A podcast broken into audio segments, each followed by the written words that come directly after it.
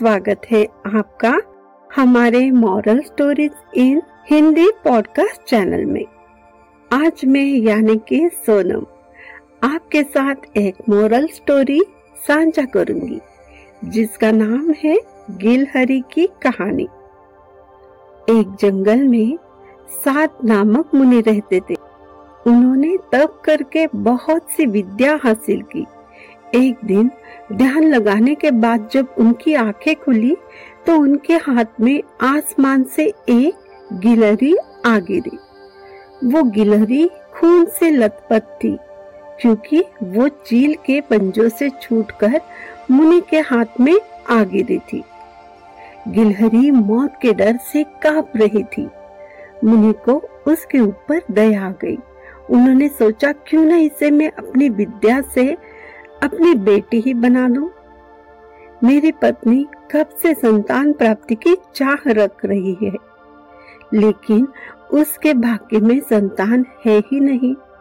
अब ये बात बताकर उसे दुखी करने की जगह कुछ साल इस गिलहरी को ही बेटी बनाकर उसे सौंप देता हूँ।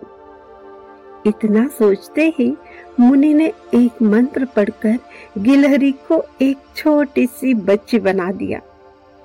वो उस गिलहरी को बच्चे बनाने के बाद गोद में उठाकर अपनी पत्नी के पास ले आए।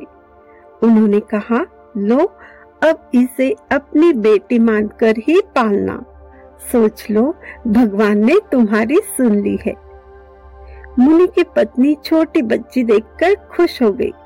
अब गिलहरी से बच्ची बनी लड़की मुनि के घर में बड़े ही लाड़ प्यार से पलने लगी।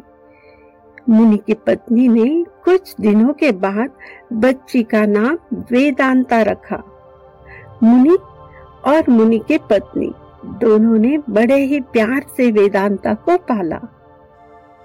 मुनि को बहुत खुशी थी कि उसकी पत्नी को अपनी ममता लुटाने के लिए एक बेटी मिल गई। कुछ समय के बाद उसकी परवरिश में मुनि भूल ही गए कि वो एक गिलहरी है। वेदांता को मुनि ने अच्छी पढ़ाई लिखाई करवाई। देखते ही देखते वेदांता सोलह बरस की हो गई।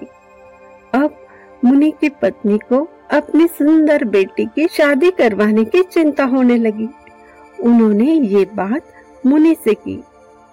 अपनी बेटी की तरफ़ देखते हुए मुनि को भी ये लगा, इसका अब विवाह हो जाना चाहिए। मुनि ने अपनी पत्नी से कहा तुम चिंता मत करो, मैं इसके लिए योग्य वर ढूंढ लूँगा। मुनि को लगा, मेरी बेटी इतनी खूबसूरत है, सुंदर है, और उसकी शिक्षा दीक्षा भी अच्छी हुई है। इसलिए उन्होंने अपनी सिद्धि से सूर्य देव को पुकारा। सूर्य देव ने मुनि को प्रणाम करके बुलाने की वजह पूछी। तब मुनि ने कहा, मेरी बेटी विवाह के योग्य हो गई है। मैं चाहता हूँ आप इसके पति बने। सूर्य देव ने कहा, आप एक बार अपनी पुत्री से भी पूछ लीजिए। अगर उसे मंजूर है तो मेरी तरफ़ से भी हाँ है।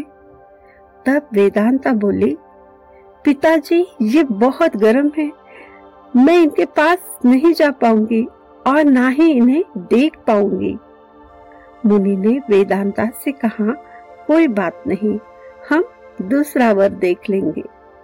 तभी सूर्य देव ने कहा, हे मुनिवर, मुझसे श्रेष्ठ बादल है। आप उनसे बात कीजिए। वो मेरे प्रकाश को भी ढक देते हैं। मुनि ने अब बादल को याद किया। बादल गरजते हुए मुनि के पास पहुँचे। उन्होंने नमस्कार किया। इस बार मुनि ने सीधे वेदांता से पूछा, क्या तुम्हें ये वर पसंद है? वेदांता ने जवाब दिया, पिताजी, मेरा रंग गोरा है। इनका काला हमारी जोड़ी अच्छी नहीं लगेगी। तब बादल ने मुनि से कहा, आप पवन देव को बुलाइए। वो मुझसे श्रेष्ठ है। उनमें मुझे उड़ाकर इधर उधर ले जाने की ताकत है। अब मुनि ने पवन देव का स्मरण किया।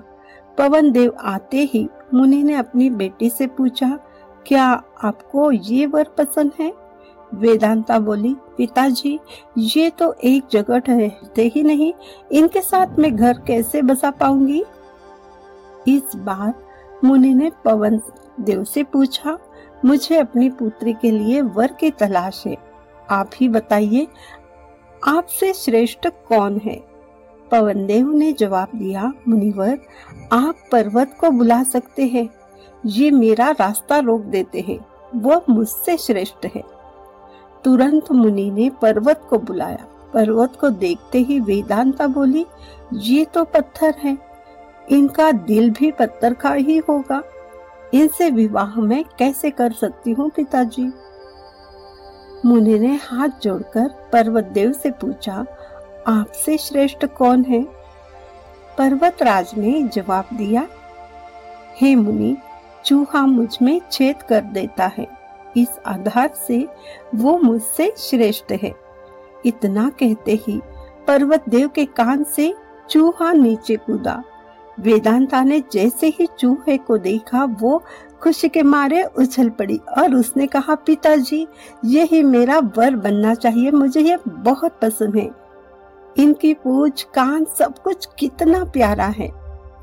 मुनि ने सोचा, ओहो, मैंने इस गिलहरी को मंत्र विद्या से इंसान तो बना दिया, लेकिन इसका दिल अभी भी गिलहरी वाला ही है। मुनि ने तुरंत वेदांता को गिलहरी बनाया, उसका विवाह चूहे से करवाया। विवाह के बाद दोनों खुशी खुशी रहने लगे।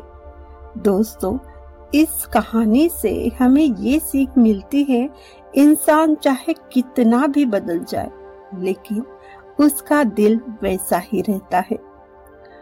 आज की हमारी कहानी यही समाप्त होती है। हमारे साथ बने रहिए। अगले पॉडकास्ट में मिलेंगे। धन्यवाद।